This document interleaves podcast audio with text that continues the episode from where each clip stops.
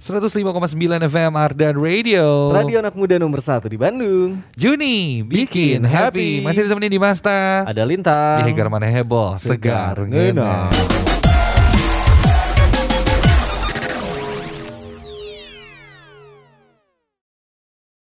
Nah, selamat sore nih insan muda ya. Yoi. Yang masih ditemenin sama kita berdua, nemenin sore-sore Aha. lagi santai Wih, sekarang. Mungkin nih kan. Jam-jam santuy ya kan. Jam-jam santuy. Jam-jam mungkin eh, lagi menikmati sore sambil tiduran, Betul. sambil dengerin Ardan, sambil browsing-browsing. Ada juga tuh. Hmm. Nah, iya kan. Apalagi kalau kamu yang sekarang lagi eh, mau coba-coba, ah, gue pengen cari tempat kuliah yang oke nih. Nah, itu dia. Karena mungkin banyak di antara kamu insan muda yang lagi cari kampus juga gitu ya kan. yes, bener banget. Dan sore hari ini spesial banget di Hegar mana? Heboh, Segar, ngena. Kita kedatangan tamu yang luar biasa nih. Ini langsung banget Aha. Bapak Rektornya datang ke sini. Wow, ini Wow. sebuah kehormatan banget nih. Selamat sore. Bapak Profesor Dr. Haji Opsatar Sinaga ICP MSI. Ini Bapak Rektor Universitas dari Widyatama. Selamat sore Pak. Selamat sore, Insan Muda. Assalamualaikum warahmatullahi wabarakatuh. Waalaikumsalam warahmatullahi wabarakatuh. Apa kabar Pak? Sehat? Alhamdulillah. Alhamdulillah. Betul ya kan. Olahraga mah jalan tetep Pak. Jalan. Oi, mantap Wah, ya seger kan? banget Bapak ya. Iya loh seger banget. Iya. Kalau saya kan ngelemprek ini Pak. Iya, ini kamu mah kaum rebahan berarti ya. ya dong, yang pastinya nih eh, insan muda ya sekilas tentang Universitas Widyatama nih. Menteri Pendidikan dan Kebudayaan Mendikbud eh, Bapak Nadiem Anwar Makarim Aha. yang menargetkan sekolah dan perkuliahan sudah mulai melakukan kegiatan belajar mengajar secara tatap muka mulai Juli 2021. Nah, selanjutnya mungkin kita bakalan juga tanyain ya eh, seperti apa nanti Betul. untuk Widyatama dan mungkin yang pengen eh, di Mas tahu nih Pak. Universitas Widyatama ini eh, sebenarnya universitas yang seperti apa nih Pak? Ya, kita Universitas Widyatama letaknya di Jalan Cikutra 204A. Oke. Untuk S1, S2-nya ada di Jalan eh, PH Mustafa atau Jalan Suci. Jalan Suci, oke. 57. Nah, kita eh, saat ini ada enam fakultas, fakultas eh, Fakultas Ekonomi Bisnis, kemudian Fakultas Ilmu Sosial Ilmu Politik yang masih baru kemarin di launching, wah, Nah, kemudian Fakultas eh, Desain Komunikasi Visual, Oke. Fakultas Teknik dan Fakultas Bahasa. Oh, Nah, jadi dari semua yang ada kita eh, saat ini itu eh, menawarkan perkuliahan sebelum pandemi kita Hmm. sudah menawarkan perkuliahan eh, hanya dua hari saja kuliah di Widyatama satu minggu. Oh, Jadi ongkosnya murah ya kan, ah, Iya, kemudian bayar parkirnya dikit. gitu. Iya, betul betul betul betul. Lalu nggak banyak uang jajan, sisanya dia bisa ikut job ke apa ke apa ikut bapaknya bisnis itu Aha. bekerja atau menambah pengetahuan dengan melakukan soft skill lainnya. Gitu. Tuh. Betul. Mungkin kayak ada side job side job yang lain Ya gitu ya biasanya kan mereka ada yang sambil magang ya. Iya iya iya. si bapaknya punya perusahaan sambil magang gitu. Atau ada juga yang menjadi pelatih menjadi peneliti ikut di lab dengan dosennya. dan Widih. keren. dan yang paling heboh lagi kalau saya sampaikan kepada insan muda kita bisa lulus tiga setengah tahun pas untuk S1. Tiga Wow. setengah tahun Pak. Iya, wow, keren. Biasa loh.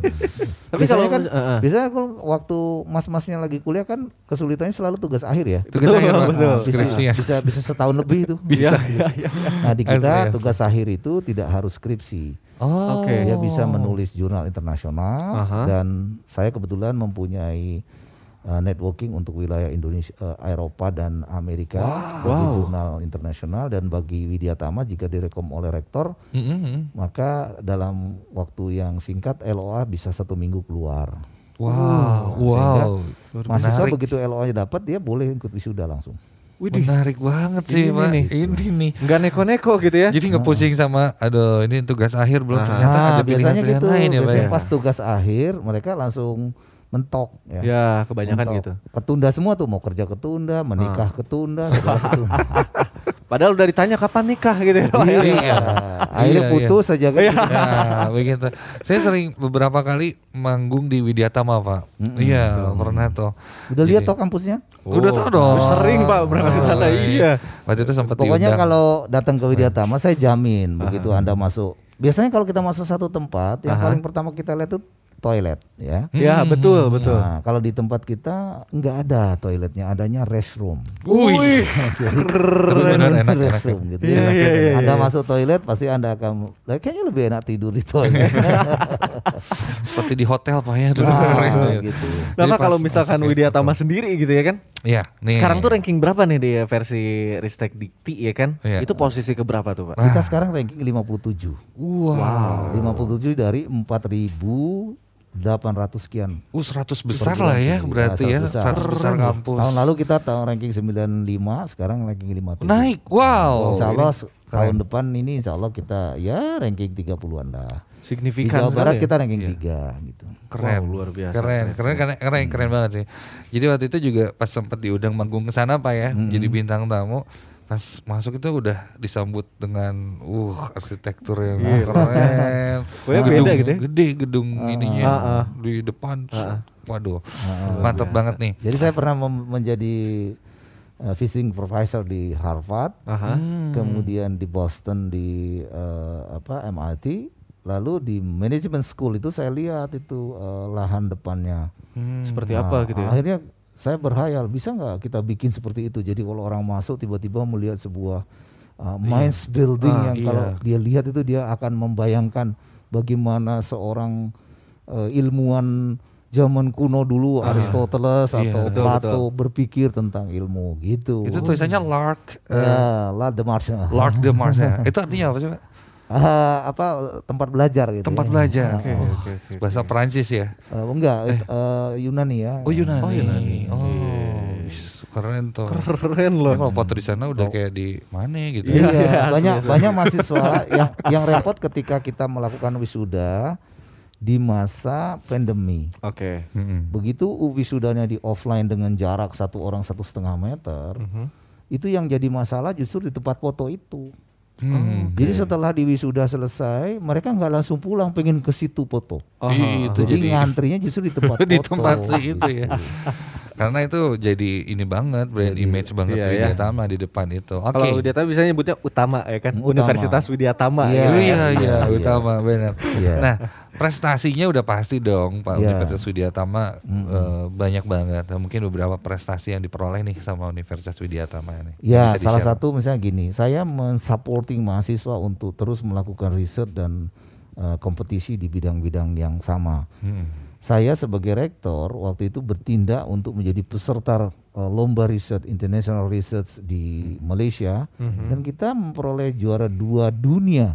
Oke. Nah, jadi dapatnya silver award. Silver award itu eh, peringkat dua dunia. Jadi untuk hasil riset dan saya waktu itu riset yang sama saya ikutkan di dalam eh, Sinta Dikti, Aha. saya dapat juga eh, peneliti terbaik di tingkat nasional. Wow. Jadi ya berarti eh, adaptif dong kayak ketika saya dapat juara dua di tingkat dunia, pas masuk ke Indonesia dapat peneliti terbaik gitu. Wih, itu. terbaik. Dan itu prestasi tunjukin kepada mahasiswa lu, rektor lu aja mau masih, ayo Betul. berlomba dan Aha. mahasiswa saya akhirnya ada yang juara taekwondo, ada yang juara eh, karya ilmiah, ada yang ya macam-macam. Ya, Eh, ya, kita ya, ya. sampai dapat lima rekor muri.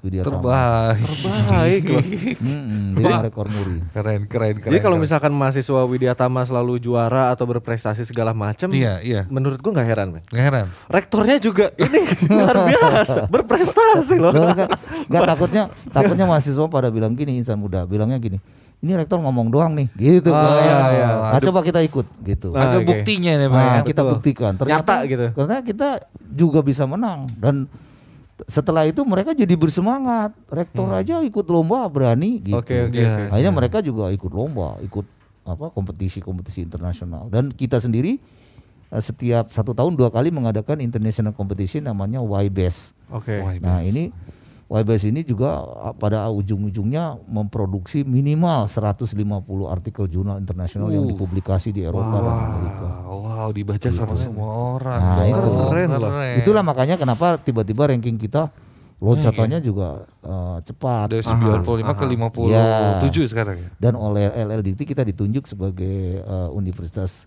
yang membantu teman-teman dari universitas lain di lingkungan kita di LLDT 4 Oke. heeh. terutama yang mengalami kesulitan untuk jurnal internasional. Oke, wow. Keren. Biasa. Ih, Keren banget loh. Bandung mah udah pasti Widya Tama sih. Iya sih ya kan. Banyak banget teman-teman juga yang masuk ke sana. soalnya. Connect flyover set lurus ya kan belok kiri Ya, ntar kiri langsung. belok kiri Iya. langsung. Iya, langsung. Kalau kalau dari sini sebenarnya lebih terkenal. Di sini kan ada Bio Farma ya. Aha. Nah, Bio Farma dari sini cuma belok kiri doang kan. Ah, iya, iya, Nah, iya. di di Bio Farma itu 90% Aha. orang yang bekerja sebagai staf keuangan itu semua alumni Widya Tama. Wow. Saya baru tahu ini. Itu baru tahu ya? Ini baru tahu. Itu yang ngomong direktur ah, HRD-nya ke saya Oh, bahwa Oke, oke. kita selalu mengambil dari Widya Tama katanya. Karena ternyata tidak mengalami kesulitan malah mau melakukan adaptasi dengan sistem keuangan dan pemeriksaan laporan keuangan di kita Oke. gitu. Dan saya juga membuktikan dari catatan-catatan dari career center yang kita lakukan, treasure-nya menghasilkan bahwa tiga setengah bulan paling lama orang lulus dari Widya Tama tidak bekerja. Setelah itu pasti dia udah dapat tawaran pekerjaan. Tiga setengah bulan. Tiga setengah itu bulan. paling lama ya. Paling Lama, tiga setengah. Wow.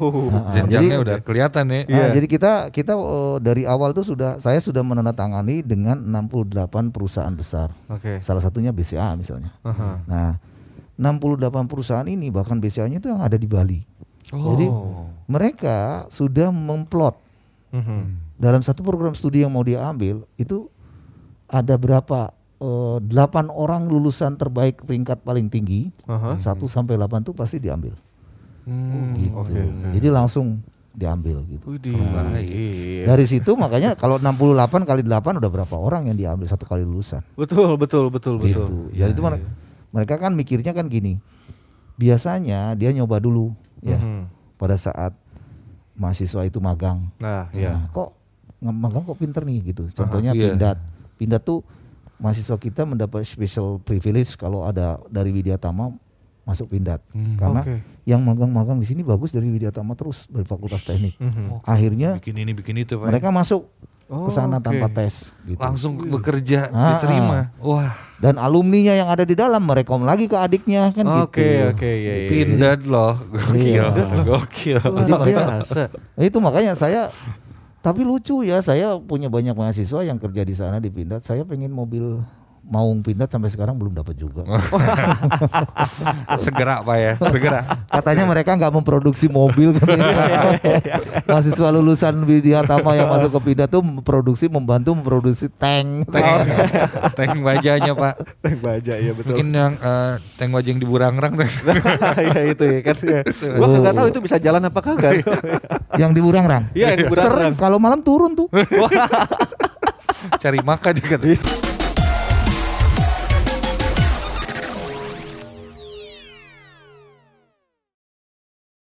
kan. Nah, nih Pak ini ada satu pertanyaan yang mungkin ini jadi pertanyaan pribadi saya nih agak mengganjal sedikit. Kalau misalnya eh, amit-amit ya, ada mahasiswa Widya Tama yang COVID nih Pak ini Mm-mm. atau terkena nih ya.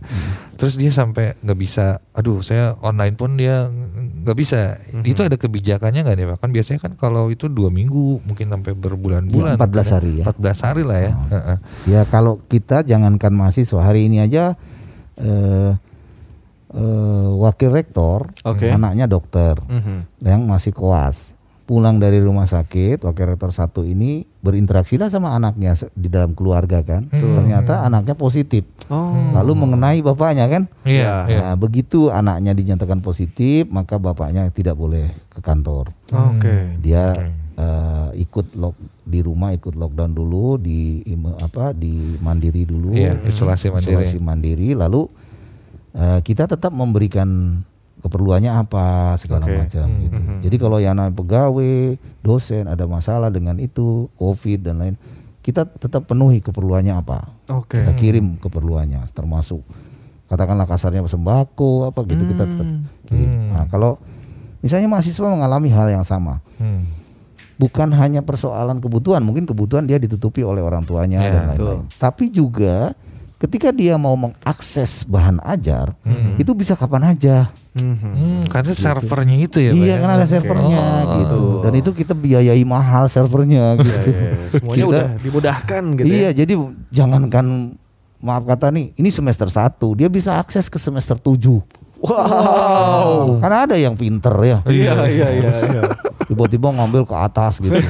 Akselerasi sendiri dia. Ah, gitu. apa pinter-pinter amat ya anak. Baru belajar semester 1 sudah bisa menguasai semester 7 ternyata ibunya dosen. Oh, belajar di rumah juga gitu. ya, tetap Ah, gitu. Jadi masalah akses ya. ini nggak ada masalah. Itu udah dibuka untuk bagi mereka yang punya NPM, Mhm. maka NIM itu dia sudah ada sudah ada kuncinya di situ. Hmm. Oke, oke. Udah ada udah ada keywordnya dia bisa buka gitu, Iya. buka sendiri gitu. Jadi bisa belajar sendiri juga ya Iya, akhirnya ya. bisa tugas-tugasnya doang mungkin Pak ya nanti Iya, yang harus disesuaikan. Nah, dan juga masih mahasiswa kan ini eh, di dalam menyelesaikan perkuliahan gitu ya kan dan setiap akhir semester itu kan bakalan dapetin sertifikat keahlian gitu ya kan. Ya. Sesuai program studinya lah ya. Mm-mm. Nah, itu boleh dijelasin nggak tuh kayak gimana? Wah, benar ini. Kalau ini pertanyaan bagus.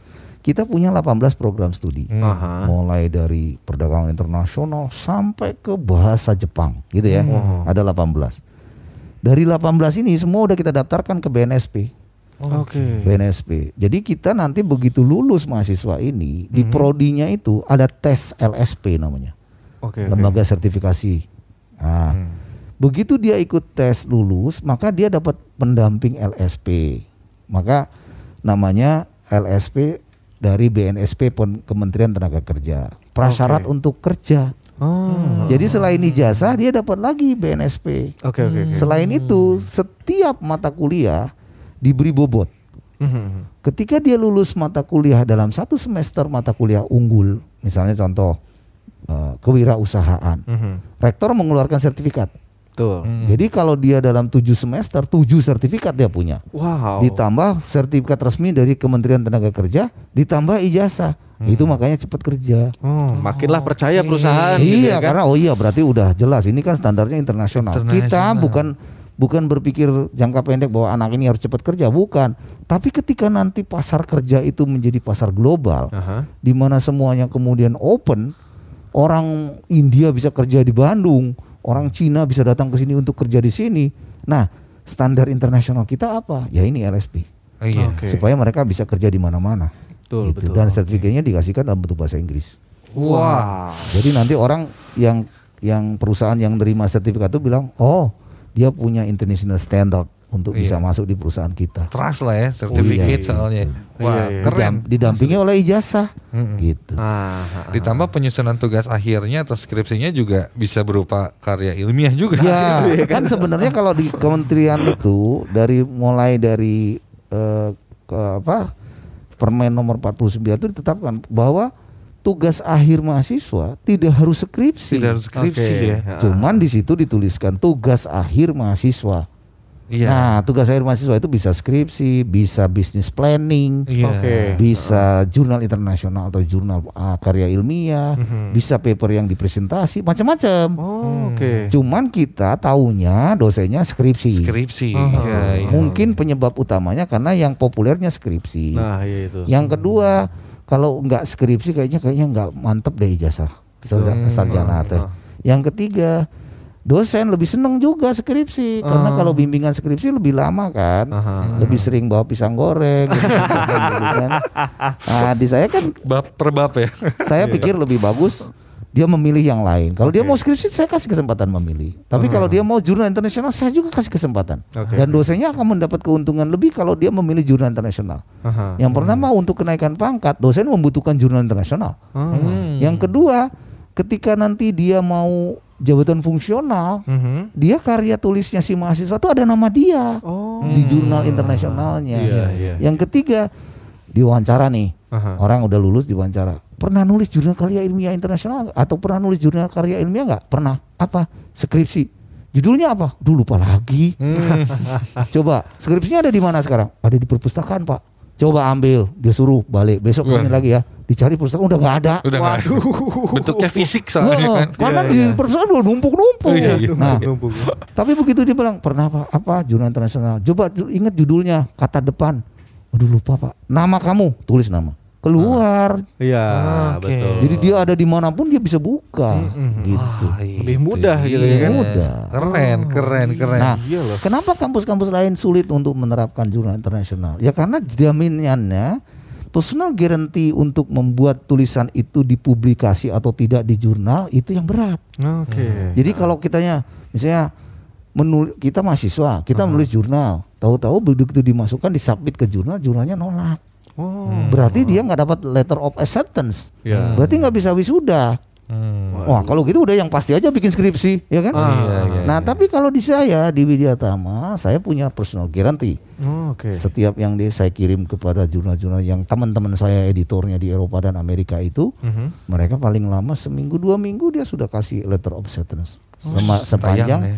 sepanjang memang isinya memadai. Oh. Oke. Gitu. Wow. Menarik, lebih keren juga ya. Iya loh. Karena kalau skripsi itu yang paling terkenal kenapa? Sering diperbincangkan gitu kan. Orang-orang ngeluhnya skripsi Ah, biasanya. makanya makanya ketika seorang lulus ditanya keahliannya apa? Waduh apa ya? Yang jelas pasti nyusun skripsi. iya, maksudnya nyusun itu skripsi-skripsi disusun-susun.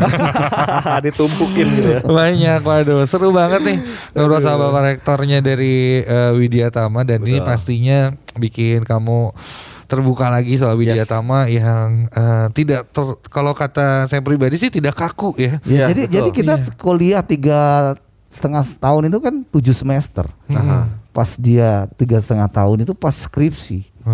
Nah, skripsinya diselesaikan dalam dua minggu satu bulan selesai. Selesai. Nggak usah skripsi, jurnal internasional. Jurnal itu, betul. Publikasi. Terbaik. Wah, gitu ya. menarik banget ya. Mungkin Insan Muda lagi dengar sekarang langsung kepikiran ya. Udah pasti, tapi memang sih kalau misalnya udah Bandung, Widya Tama ya Bandung gitu Iya, kan. Udah betul. pasti kepikirannya. Boleh diajakin nih, mungkin Pak eh, untuk insan muda yang mungkin sekarang lagi bingung nyari kampus nih ya. Kuliah di mana Kuliah gitu di ya kan? mana Universitas Widya Tama bisa jadi pilihan gitu Pak. Ya, eh, kuliah di mana aja saya kira nggak ada beda, sama Hmm. aja. Cuma yang paling penting insan muda harus tahu bahwa anda kuliah Mhm. pertama anda punya batas waktu yang harus diselesaikan dengan cepat. Gengsi Mhm. kuliah itu tidak menunjukkan relevansi pada gengsi pada saat anda sudah kerja, Hmm. Oke. ya kan? Mhm. Sama aja ternyata setelah kerja, ya Iya. kan? Iya, iya, betul. Tapi yang paling repot ketika kita kuliah, kemudian kuliahnya itu di wilayah, maksud saya di kampus yang eh, betah gitu, Mhm. yang kemudian kita akhirnya nggak lulus lulus, Lama. kemudian pas bekerja udah ketuaan gitu, Oh, iya. nah gitu. Terlalu cinta kampus ya. Terus kita kampus. Jadi itu pun itu pun akan akan bermasalah di ujung, di akhir eh, proses hidup kita. Jadi yang paling penting sekarang belajar di mana aja nggak ada masalah. Oke. Tapi Anda harus tahu cara memilih tempat belajar yang efektif yang menjamin bahwa Anda akan cepat bekerja dan tempat belajar Anda tidak pernah mempersulit Anda. Oke, itu wis, dia. menarik banget. Terima kasih banyak Pak. Luar biasa. Sukses selalu untuk Universitas Sama-sama. Widya Tama Yes. dan yang pastinya eh, kalau ada apa eh, acara-acara lagi setelah Covid ya. kalau udah bisa ya. Iya. Wah. Nanti kayaknya bakal ketemu di sana Pak gitu. Udah ada acara-acara gitu ya kan. Iya. Atau jangan-jangan saya masuk kuliah ke sana ya. Nah, boleh dong. S2-nya ada gitu. Oh iya. Cacik. Yang pastinya terima kasih banyak Bapak. Sehat-sehat Sama-sama. selalu. Sehat-sehat selalu. Salam buat teman-teman Universitas Widya Tama yang lainnya.